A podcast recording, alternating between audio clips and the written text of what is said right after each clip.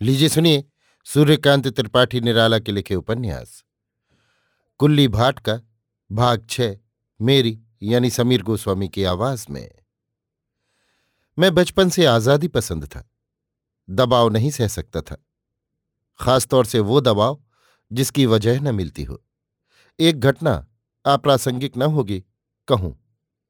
मैं आठ साल का था, पिताजी जनेऊ करने गाँव आए थे। गाँव के ताल्लुकेदार पंडित भगवान दीन जी दुबे थे। उन्होंने एक पतुरिया बिठाई थी। उससे एक लड़की और तीन लड़के हुए थे। जब की बात है, तब पंडित भगवान दीन जी गुजर चुके थे।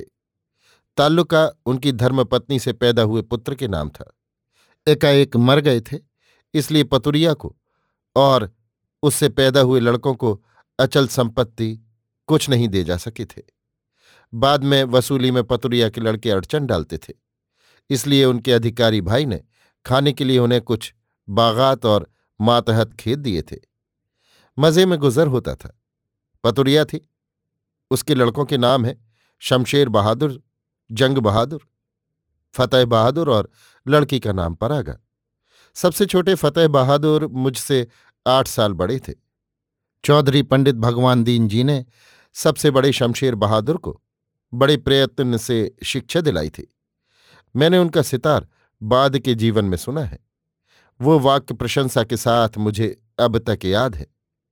शमशेर का उन्होंने जनेऊ भी किया था और कहते हैं जनेऊ भोर के ब्रह्म भोज में अपनी ताल्लुकेदारी के और प्रभाव में आए और और ब्राह्मणों को आमंत्रित करके खिलाया भी था। इसके बाद शमशेर का एक विवाह भी किया था। लड़की खालिस ब्राह्मण घर की नहीं, बाला ब्राह्मण विधवा मिली, उससे किया। तब से ये परिवार अपने को ब्राह्मण समझता है। ज़रूरत पड़ने पर ये लोग शमशेर बहादुर दुबे, जंग बहादुर दुबे लिखकर सही करते हैं। अपनी माँ पतुरिया को उसी तरह भोजन देते थे, जैसे एक हिंदू यवनी को देता। इतने पर भी ताल्लुकेदार साहब की आँखें मुंदने के साथ साथ गाँव के लोगों ने इनकी तरफ़ से मुँह फेर लिया। इनके यहाँ का पान पानी गाँव तथा गुएड़ के चारों ओर बात की बात में बंद हो गया। जब मैं गया तब ये इसी अचल अवस्था में थे। प्रतिशोध की ताड़ना से इन्होंने गाँव तथा ग्वेड़ के हर घर का इतिहास कंठाग्र कर रखा था और अधिकारी अनधिकारी, जो भी इनसे भली तरह बातें करता था, उसे घेर कर घंटों सुनाते रहते थे। रामचरण की बेवा लड़की के लक्खू पासी का हमल रह गया था। शिवप्रसाद मिसिल की बीस साल की ब्याही न होने की वजह से लक्ष्मण लोध के साथ भग गई। रामदुलारी तिवारी अपने छोटे भाई की बेवा स्त्री को बैठा ले। सुंदर सिंह का लड़का पलटन में था। ससुर ने पुतोही के हमल कर दिया बात फैल गई, थानेदार आए, फिर रुपया देकर दबाया और पुतोही को बेटे के पास लेकर चले, कहकर कलकत्ता जाने कहाँ पहुँचे। वहाँ लड़का होने पर उसे मारकर पुतोही को बेटे के पास ले गए। कहा, संग्रहणी हो गई थी, कलकत्ता इलाज कराने गए थे। गाँव आने पर इसी खानदान का मुझ पर सबसे ज़्यादा प्रभाव पड़ा। यही मुझे आदर्श आदमी नज़र आए। चेहरे मोहरे के, बातचीत के उठक बैठक के, तब मेरा जनेऊ नहीं हुआ था, इसलिए खान पान की रोकथाम न थी। पतुरिया मुझसे स्नेह करती थी, खिलाती थी और लतीफ़े सुनाती थी, नए ढंग के कुछ दादरे और गजलें सिखाई थीं। एक दिन उनके छोटे लड़के ने, जिनका मुझ पर ज़्यादा प्रभाव था, कहा, तुम्हारे बड़े चाचा हमारे यहाँ नौकर थे। हमारे घोड़े ने उनका हाथ काटकर बेकाम कर दिया था। तब हमने माफ़ी दी थी। वो ज़मीन आज भी तुम्हारी चाची जुताया करती हैं। ये बात सच है, लेकिन ताल्लुकेदार भगवान दीन ने जब माफ़ी दी थी, तब उनके ये पुत्र रत्न भूमिष्ठ नहीं हुए थे। मैं ये इतिहास नहीं जानता था। मुझे मालूम पड़ा, ये सब इन्होंने किया है। इसके बाद कहा, अभी तुम हमारे यहाँ का खाते हो, जब जनेऊ हो जाएगा, ना खाओगे? मैंने खुद ब खुद सोचा, ये अन्याय है, अगर आज खाते हैं तो कल क्यों ना खाएँगे? परागा बहन ने कहा, बदलू सुकुल के यहाँ महुए की लपसी खाओगे? हमारे यहाँ हलवा नहीं। मुझे झेप मालूम दी। मैं हलवा छोड़कर लपसी नहीं खाता। मन में कहा, कुछ दिन बाद जने हुआ। अब तक इस घर के आदमी आदमी ने बगावत के लिए मुझे तैयार कर लिया था। मैं प्रतिज्ञा कर चुका था कि जनेऊ चाहे तीन बार हो, लेकिन मैं यहाँ भोजन न छोड़ूँगा। इनकी बातें मुझे संगत मालूम देती थीं। अगर गाँव वाले कभी इनके यहाँ खाते थे तो अब क्यों नहीं खाते? जने हो जाने के दूसरे रोज पिताजी ने एकांत में बुलाकर मुझसे कहा, अब आज से खबरदार, पतुरिया के घर का कुछ खाना पीना मत। मैंने कहा, पतुरिया का छुआ तो उनके लड़के भी नहीं खाते पीते। पिताजी ने कुछ समझाकर कहा होता तो मेरी समझ में बात आई होती। उन्होंने डांट कर कहा, उसके हाथ का भी मत खाना। मैंने पूछा, जब ताल्लुकेदार थे, तब आप लोग उनका छुआ खाते थे? पिताजी ने होठ चबाकर कहा, हम जैसा कहते हैं कर। यहीं मैं कमज़ोर था, दिल से बात न मानी। जनेऊ के बाद दो तीन दिन कहीं न गया, जनेऊ चढ़ाता उतारता रहा। दिन भर में कितने जनेऊ बदलने पड़ते थे। जनेऊ के बाद दो दिन पतुरिया के घर न गया, लोगों की धारणा बंध गई। मैं रोक दिया गया और बात मैंने मान ली। तीसरे या चौथे दिन पंडित फतेह बहादुर दुबे कुएँ पर नहाने का डौल कर रहे थे। एकाएक मैं पहुँचा। मुझे देखकर वो मुस्कराए। मेरे दिल में जैसे तेज तीर चुभा। बड़ा अपमान मालूम दिया। मैंने उनके पास पहुंचकर कहा, भैया, पानी पिला दीजिए। भैया प्रसन्न हो गए। डोल से लोटे में पानी लेकर मुझे पिलाने लगे। पिलाते वक्त उन्हें गर्व का अनुभव हो रहा था। मुझे भी खुशी हुई। जैसे कोई किला तोड़ा हो। उन्होंने गाँव के लोगों को देखकर अपने ब्राह्मणत्व का गर्व किया था। मैंने अपनी प्रतिज्ञा रक्षा का जिन पर भैया फतेह बहादुर ने फतेह पाई थी, उनमें भी सिर उठाने का हौसला कम न था। वे पिताजी के पास गए और सिर उठाकर कहा, आपका लड़का सबके सामने पतुरिया के छोटे लड़के का भरा पानी उन्हीं के लोटे से पी रहा था। अभी नादान है, इसलिए इस दफ़ा माफ़ किए देते हैं। फिर अगर ऐसी हरकत करते देखा गया तो हमें लाचार होकर आपसे व्यवहार तोड़ना होगा। पिताजी पहले आज्ञा दे चुके थे, फिर ब्राह्मणों ने बात सभ्य ढंग से कही थी। पिताजी का क्रोध सप्तम सोपान पर पहुँचा। एक तो सिपाही आदमी, फिर हृष्टपुष्ट। इस पर व्यक्तिगत और जातिगत अपमान। कहा है, सबते अधिक जाति अपमान। जाते ही मुझे पकड़कर फौजी प्रहार जारी कर दिया। मारते वक्त पिताजी इतने तन्मय हो जाते थे कि उन्हें भूल जाता था कि दो विवाह के बाद पाए हुए इकलौते पुत्र को मार रहे हैं। मैं भी स्वभाव न बदल पाने के कारण मार खाने का आदि हो गया था। चार पाँच साल की उम्र से अब तक एक ही प्रकार का प्रहार पाते पाते सहनशील भी हो गया था और प्रहार की हद भी मालूम हो गई थी। जब पिताजी की बिजली के हाथ छूट रहे थे, मैं चिल्लाता हुआ उनकी पहले की मारें याद कर रहा था। एक दफ़ा जाड़े के दिनों में रात आठ बजे मैंने बगल की बाड़ी में पखाने की हाजत रफा की और यूरोपियनों के कागज़ का काम बैगनों के पत्तों से लिया। फिर भोजन के लिए रसोई जाना ही चाहता था कि भाभी ने रोक दिया। उन्होंने झरोखे से मुझे देख लिया था। पिताजी से यथातथ कह दिया। पिताजी पहले गरजे, फिर एक हाथ से मेरी बाह पकड़कर टांग लिया और ताल की ओर ले चले, उसी तरह टांगे हुए। वहाँ उसी तरह पकड़े हुए डुबा डुबा कर नहलाने लगे। सोचता जा सोचता जा कहते हुए। जब अपनी इच्छा भर नहला चुके, तब प्रहार के ताप से जाड़ा छुटाने लगे। याद आया, एक बार एकांत में मैंने पिताजी को सलाह दी थी तुम्हारे मातहत इतने सिपाही हैं, तुम इस राजा को लूट क्यों नहीं लेते? पिताजी ने सोचा, ये किसी दुश्मन की सिखाई बात है, जो उनकी नौकरी लेना चाहता है। मुझे मार मार कर अपने दुश्मन का भूत उतारते हुए पूछने लगे कि किसने सिखलाया है? मैं किसका नाम बतलाता? वो उद्भावना मेरी ही थी। मैं जितना ही कहता था, ये बात मेरी ही सोची हुई थी। पिताजी उतना ही संदेह करते और मार मार कर पूछते जाते थे। मैं कुछ देर बाद बेहोश हो गया था। तब से आज तक मैं नौकर और नौकरी को पहचानता हूँ। इस बयालीस साल की उम्र में पहले बड़ी मजबूरी में नौकरी की थी, सिर्फ़ दो ढाई साल चली। अस्तु। चांटे की ताल ताल पर पिताजी कबूल करा रहे थे। फिर तो मैं पतुरिया के यहाँ का पानी न पीऊँगा, मैं स्वीकार कर रहा था। किसी तरह छुट्टी मिली। दो तीन दिन का समय दर्द अच्छा होने में लगा। एक दिन मैं बाहर निकला कि दुर्भाग्य से फिर वैसा ही प्रकरण आ पड़ा। गाँव के मुखिया क्रोध से भरे हुए, गाँव के लोगों की रक्षा के विचार से गए और गंभीर होकर नाम लेते हुए कहा, क्या तुम दूसरों का धर्म लेना चाहते हो? आज तुम्हारा लड़का पतुरिया के लड़के से ले लेकर भूने चने चबा रहा था। आज से गाँव के ब्राह्मणों में तुम्हारा व्यवहार बंद है। ओज की मात्रा पिताजी में उनसे अधिक थी। फिर मुखिया ने ये बातें डांट के साथ कही थी। व्यक्तिगत बात को व्यक्तिगत रूप देते हुए उन्होंने कहा, तू हमारा पानी बंद करेगा। तू पासी का है, गाँव में जा और पूछ। तेरी लड़की पटने में एक दो तीन चार, एक दो तीन चार कर रही है। हम अपनी आँखों देखा हैं। माना कि चौधरी भगवान दीन का काम भेजा था, लेकिन उनके सामने कहते, नहीं, जब तक वो जिए, इन्हीं लड़कों की अंग विशेष का उल्लेख कर कहा, धो धो कर पीते रहे। अब सब छंगे बने फिरते हो। शहर में होते तो देखते हम, कितने आदमियों का बम्बे का पानी और डॉक्टर की दवा छुड़ाते हो। यहाँ क्या, नाम के करने को कौन सा काम और गाने को छीता हरन मुखिया का थूक सूख गया। विशेष अस्वस्थ हों जैसे धीरे धीरे लौटे। पिताजी ने गंभीर स्नेह स्वर से पुकारा, अरे ए मुखिया तमाकू खाए जाओ। मैं अब विकास पर हूँ। इन मेरी आँखों में धूल झोंकी जा रही है। मैं ज़रूर कुल्ली का साफ़ आसमान देखूँगा। चंद्रिका मेरे साथ कर दिया जाएगा तो उस बेवकूफ़ को एक काम देकर अलग कर देना कौन बड़ी बात है। कहूँगा, अत्तार के यहाँ से रूह लिया मालिश के लिए। रूह लेकर बड़े रास्ते पर खड़े रहना, हम वहीं मिलेंगे। देखा जाए, ये लोग कुल्ली के नाम से क्यों कान खड़े करते हैं? इसी प्रकार अपना आगे का कार्यक्रम तैयार कर रहा था कि बैठक का दरवाज़ा खुला। भीतर आऊँ? विनीत सभ्य कंठ की आवाज़ आई। मैं समझ गया, कुल्ली है। आइए, मैंने उसी सभ्यता से कहा। कुल्ली एक घंटा पहले आए थे। बहुत बने ठने। बालों में तेल जैसे टपकने पर हो। चिकन का धुला कुर्ता। ऊपर बास्कट, हाथ में बैत। गर्मी के दिनों में भी पैरों में मोजे। विनीत, अप्रतिभ दृष्टि और श्रीहीन मुख।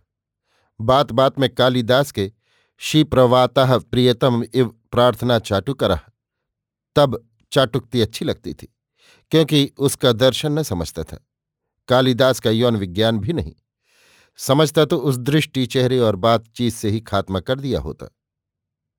कुल्ली ने बड़े अदब से इलायची दी। मैंने ले ली। कहा, आप घंटे भर पहले आए। कुल्ली ने उत्तर दिया, पांडे जी का मंदिर भी रास्ते में देख लेंगे। सासू जी पहले से सतर्क थी। फाटक बंद कर उसी दालान में अपना पलंग डलवाया था और दोपहर भर कुल्ली का रास्ता देखती रही। चंद्रिका को अपने ही दालान में सुलाया था। दोपहर भर उससे हम लोगों की बातें पूछती रही, कैसे रहते हैं, क्या खाते हैं, कौन कैसे हैं, घर में किसका स्वभाव अच्छा है, आदि आदि। चंद्रिका बहुत अर्थों में बेवकूफ़ था। उससे घर की कोई भी बात मालूम की जा सकती थी। थोड़ी देर में देखता हूँ, अपने डंडे पर अच्छी तरह तेल चुपड़े हुए चंद्रिका बैठक के भीतर आया। साथ चलने के लिए कपड़े पहनकर, बिल्कुल तैयार होकर। चंद्रिका को देखकर कुल्ली कुछ सहमे से, फिर उससे कहा, एक लोटा पानी हमारे लिए ले आओ।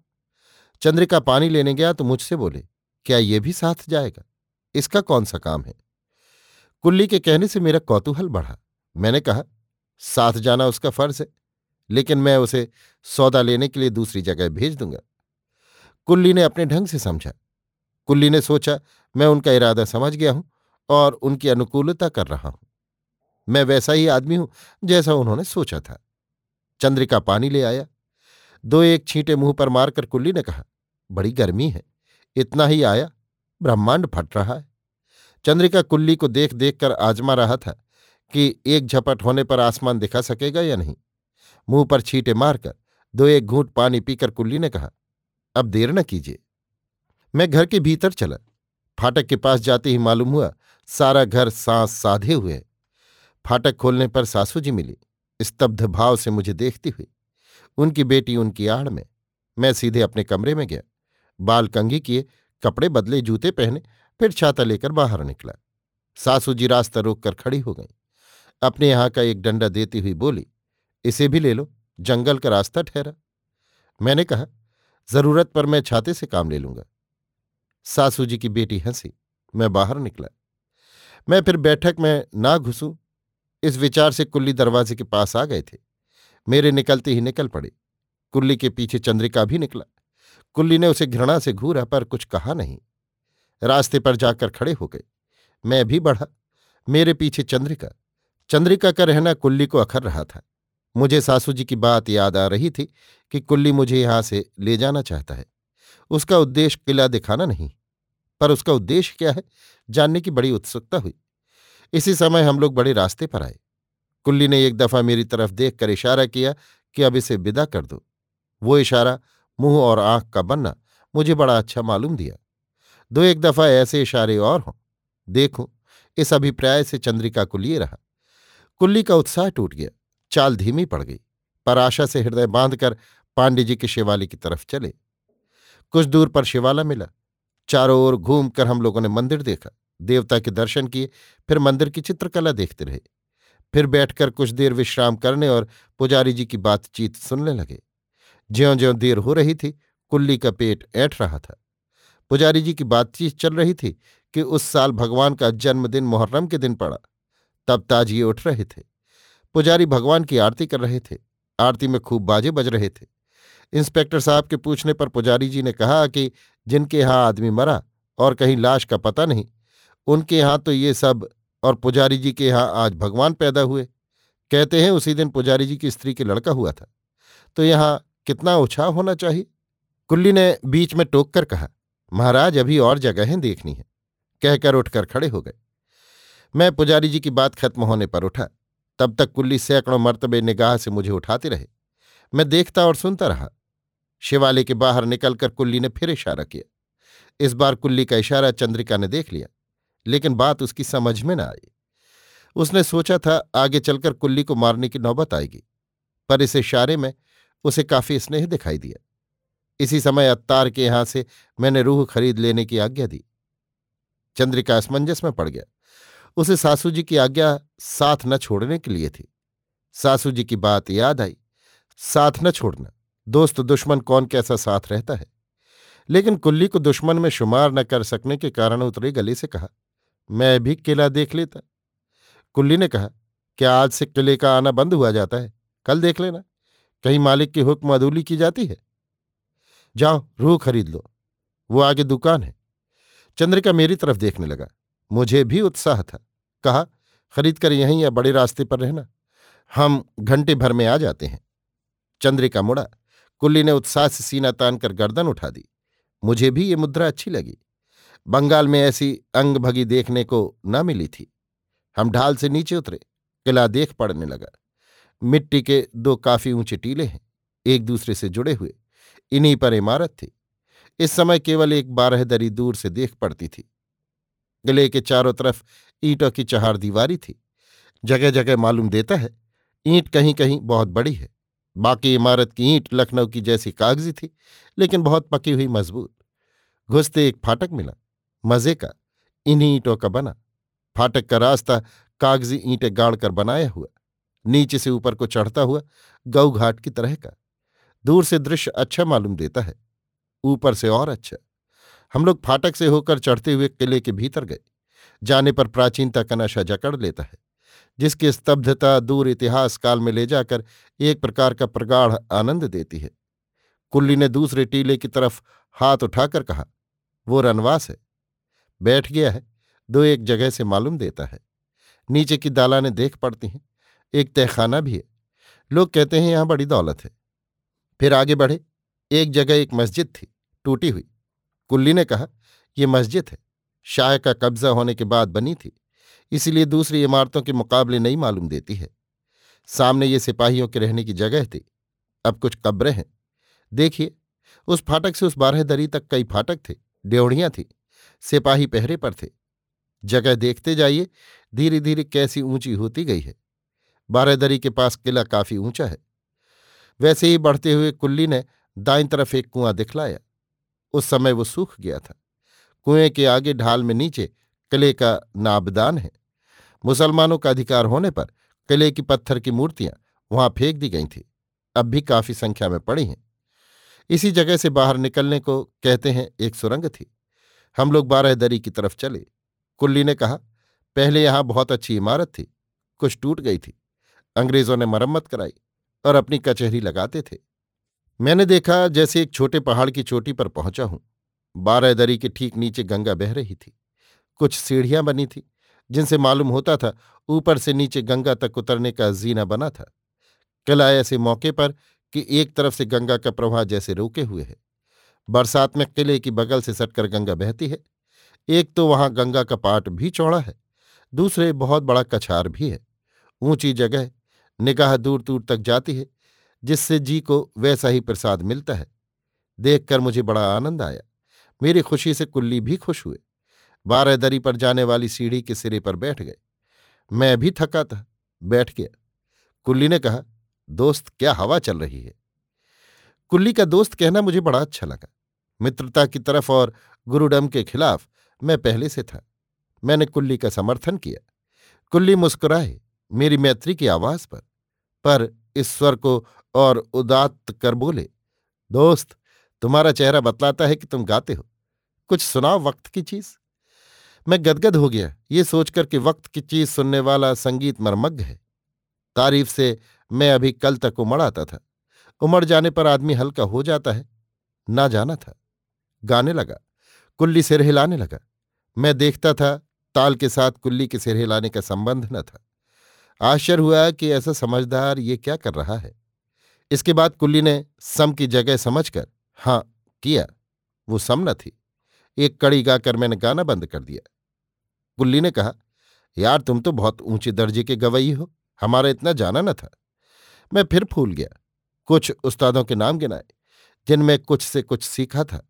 अधिकांश के नाम सुने थे। कहा, इन सबसे मैंने ये विद्या ली है। मेरे गुरुत्व पर गंभीर होकर कुल्ली बोले हाँ ये सब लोग राणा साहब के यहाँ आते हैं। पर तुम्हारी और बात है, तुम्हारा गला क्या है? तुम्हारा गला है, जादू है। मैं संयत होने लगा। कुल्ली जो कुछ कह रहे हैं, ठीक है, समझ कर। शाम हो रही थी, घर की याद आई। मैंने कहा, अब चलना चाहिए। कुल्ली भावस्थ हो गए। फिर एक गर्म सांस छोड़ी।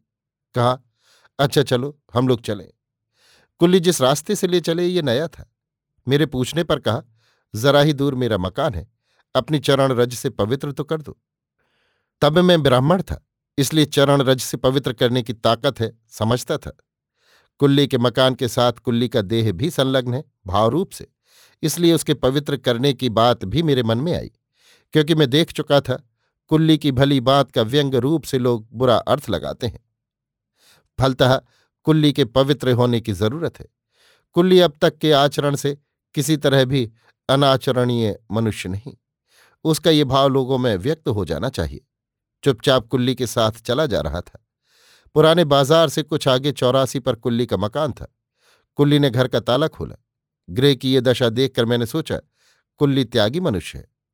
जम्बुकों के वन में अकेला सिद्ध वेदांती केसरी की तरह रहता है। कुल्ली ने लालटेन जलाई। फिर कहा, यही झोंपड़ी है। घर में मैं अकेला रह गया हूँ। कुछ जमींदारी है। लड़के बच्चे, जोरू जाते कोई नहीं। दो एक के चलवाता हूँ, शौक से रहता हूँ। ये आदमियों को अच्छा नहीं लगता। मान लो कोई बुरी लत हो तो दूसरों को इससे क्या? अपना पैसा बर्बाद करता हूँ। बात मुझे संगत मालूम दी। मैंने कहा, दूसरों की ओर उंगली उठाए बिना जैसे दुनिया चल ही नहीं पाती। कुल्ली खुश होकर बोले हाँ लेकिन दुनिया में हमारे तुम्हारे जैसे आदमी भी हैं, जो लोगों की उंगली उठाने से घबराते नहीं। कुल्ली ने बड़े स्नेह के साथ मुझे पान दिया। और मेरे पान लेते वक्त जरा मेरी उंगली दबा दी। मैं बहुत खुश हुआ, ये सोचकर कि ससुराल के संबंध से कुल्ली मेरे साले होते हैं, मुझसे दिल लगी की है। मुझे खुश देखकर कुल्ली विचित्र तरह से तने। कुछ देर तक इस उत्तेजना का आनंद लेकर बोले, कल तुम्हारा न्योता है मिठाई का, लेकिन किसी से कहना मत, क्योंकि यहाँ लोग सीधी बात का टेढ़ा अर्थ लगाते हैं। कल नौ बजे तक आ जाओ। फिर बहुत दीन होकर बोले, गरीबों पर भी कृपा की जाती है। आजकल जिस तरह लोग मेरा व्यंग नहीं समझते, उसी तरह पहले लोगों का व्यंग मेरी समझ में न आता था। मैंने कुल्ली का आमंत्रण स्वीकार कर लिया और चलने को तैयार हुआ। मेरे मुँह की ओर देखते हुए कुल्ली ने कहा, पान भी क्या खूबसूरत बनाता है तुम्हें? तुम्हारे होठ भी गजब के हैं। पान की बारीक लकीर रचकर क्या कहूँ, शमशीर बन जाती है। कुल्ली हृदय की भाषा में कह रहे थे। मैं कुल अर्थ ससुराल के संबंध से लगाता हुआ बहुत ही प्रसन्न हो रहा था। मैं बढ़ा कुल्ली बड़े रास्ते तक आए और नमस्कार करके कहा, कल सवेरे नौ बजे इंतज़ार करूँगा। मैंने प्रति नमस्कार किया। ढाल के पास चंद्रिका खड़ा था देखकर कहा, बहुत देर कर दी बाबा तुमने। मुझे शंका हो रही थी कि कहीं धोखा ना हुआ हो। मैंने कहा, चंद्रिका, धोखा तो खैर नहीं हुआ, लेकिन धोखा देना है। तुम्हारी नानी पूछे तो कहना हम साथ थे। चंद्रिका ने स्वीकार कर लिया। मैं कुल्ली की बातों के विचार में था। चंद्रिका के स्वभाव के अनुकूल समझाना याद न था। सासू जी सर्वांतकरण से हमारा रास्ता देख रही थी। मैं कपड़े छोड़ने भीतर गया। सासू जी चंद्रिका से पूछने लगी, कहाँ कहाँ गए चंद्रिका? चंद्रिका ने उतरे गले से कहा, कहीं नहीं, बाबा के लिए रूह लेने गया था। इतना कह जाने पर चंद्रिका को होश हुआ। सासू जी को इतनी पकड़ काफ़ी थी। पूछा, भैया ने भेजा था? हाँ। चंद्रिका ने रुखाई से कहा, गलती कर जाने के कारण। सासू जी ने फिर पूछा, फिर? चंद्रिका रुका और फिर संभल कर बोला, फिर ले गए? सासू जी ने पूछा, वहाँ सतमंजिला मकान देखा था? चंद्रिका ने कहा, हाँ। सासू जी ने पूछा, वहाँ एक बहुत बड़ा ताल है, वहाँ गए थे? चंद्रिका ने कहा, हाँ। सासू जी ने पूछा, किले पर लखपेड़ा बाग है, देखा था? चंद्रिका ने कहा, हाँ, बहुत देर तक सब लोग देखते रहे। सासू जी समझ गई, भीतर से एक डंडा लाकर दिखाती हुई बोली देख दाहीजार लोध। भले आदमी की तरह ठीक ठीक बता, नहीं तो वो डंडा दिया कि मुँह टेढ़ा हो गया। तू कहाँ था? चंद्रिका ने कहा, देखो नानी, मुझे मारो मत। ना मैं किले का नौकर हूँ, ना किसी दूसरे का। जिनका नौकर हूँ, उनसे पूछ लो। बात पानी की तरह साफ़ हो गई। सासू जी को पूछने की ज़रूरत नहीं हुई। मैं निकला तो मुँह पर ऐसी दृष्टि उन्होंने डाली, जैसे मुँह सड़ गया हो। चंद्रिका को पास खड़ा देखकर मैं समझ गया। कुछ देर बाद सासू जी भीतर गईं। मैं निश्चय कर लेने के विचार से बाहर निकला। पीछे पीछे चंद्रिका भी आया। फाटक के बाहर आकर मुझे पकड़कर रोने लगा। कहा, बाबा, मैं न रहूँगा। मैंने कहा, अरे, चंद्रिका इतनी जल्दी उब गए अभी कुछ दिन रूह की मालिश तो करो। चंद्रिका ने रोनी आवाज़ में सासू जी की प्रश्नावली और अपने उत्तर सुनाए। मेरे होश उड़ गए। बड़ी लज्जा लगी, लेकिन उपाय न था। हार खाने पर चिढ़ हुई। मन में कहा, क्या बिगाड़ लेंगे? वे सब आदमी ही नहीं है। होते तो नौकर से भेद न लेते फिरते। इसी वक्त पूरी लापरवाही से रूह की मालिश कराओ। इन्हें समझा दो कि तुम देहात के रहने वाले एरे गैरे नहीं हो। तुम्हारी दूसरी ही बातें हैं। मन में आते ही मैं फाटक के भीतर वाले आँगन में गया और चारपाई पर चंद्रिका को दरी बिछाने के लिए कहा। सासू जी मेरी बिगड़ी मुद्राएँ कुछ देर तक देखती रहीं, फिर चुपचाप भीतर चली गई। चंद्रिका ने दरी बिछाई, रूह की शीशी ले आया। मैं चित्त लेट गया और छाती दिखाकर कहा, यहाँ लगाओ। चंद्रिका ने रूह और तेल में भेद नहीं किया। बीस रुपए की रूह एक साथ गदोरी में लेकर छाती में थपथा पाया फिर कहा, लेकिन बाबा, इतना ही है, इससे क्या होगा? एक दफ़ा मेरा जी छन्न से हुआ कि इसने बीस की मत्थे दी, पर सांस साधे पड़ा रहा कि कुछ कहूँगा तो अशिष्टता होगी। रूह की खुशबू चारों तरफ़ उड़ चली। ससुर जी सूंघते सूंघते बाहर निकल आए और सूंघते और आँखें तिलमिलाते हुए बोले, अरघाने उठ रही हैं, बच्चा। मैंने आवाज़ दी। उन्होंने खुश होकर कहा, इतना अतर फुलेल न लगाया करो, हूरे पकड़ती हैं, कहकर प्रसन्न होकर चले गए। सुगंध भीतर तक आफत कर रही थी। सासू जी बाहर निकली। चंद्रिका तल्लीन होकर तेल की जैसी मालिश कर रहा था। सासू जी कुछ देर तक देखती रहीं, फिर पूछा, इत्र है? मैंने गंभीर होकर कहा, रूह। सासू जी चौंकी, पूछा, कितने की है? मैंने गंभीर शालीनता से कहा, बीस रुपए की। सासू जी देर तक विस्मय की दृष्टि से देखती रहीं, फिर पूछा, ऐसी मालिश कितने कितने दिन बाद करते हो? मैंने वैसे ही उदात्त स्वर से उत्तर दिया, एक एक दिन का अंतरा देकर। सासू जी फिर थोड़ी देर तक देखती रही और एक लड़की की तरह पूछा, इससे क्या होता है? मैंने कहा, सीना तगड़ा होता है। मेरा सीना बचपन से चौड़ा था। सासू जी ने विश्वास कर लिया। कुछ देर तक स्तब्ध भाव से खड़ी रहकर अत्यंत स्वाभाविक स्वर से पूछा तुम्हारे पिताजी तनख्वाहें कितनी पाते हैं? इसका उत्तर बड़ा अपमानजनक था। पिताजी की तनख्वाहें बहुत थोड़ी थी। किसी भली जगह किसी तरह कहने लायक नहीं। पर जहाँ विश्व का ऐश्वर्य झूठ है, वहाँ झूठ का हिसाब लगाना भी किसी सत्य की शक्ति की बात नहीं। सही बात को दबाकर गले में खूब ज़ोर देकर कहा, पिताजी की आमदनी की कितनी सूरतें हैं, क्या कहूँ? उनकी आमदनी कब कितनी हो जाएगी? कहाँ से, कैसे, किससे? ये वही नहीं बता सकते। उत्तर सुनकर सासू जी एकाएक रोने लगी। कुछ देर रोकर स्वयं ही भाव स्पष्ट किया। जो बाप अपने बेटे के लिए रोज मालिश में बीस रुपए की रूह खर्च करता है, वो अपनी बहू के लिए बीस सौ का चढ़ावा भी नहीं लाता। अरे राम रे, मुझे क्या हो गया जो मैंने शादी कर दी? मुझे एक आश्वासन मिला कि पहली बात दब गई। रूह सूख चुकी थी। चंद्रिका रगड़ रगड़ आग निकाल रहा था। मैंने मालिश बंद करा दी। घर में सन्नाटा था, जिसे मसा नहीं भन्नाए कहा है। देर तक भोजन के लिए बुलावा न आया। बैठा चरपट पंजरिका के घोखे श्लोक याद करता रहा। बिल्कुल विरोधाभास। एक दिन में ये हाल तो पूरी गवही कैसे पार होगी?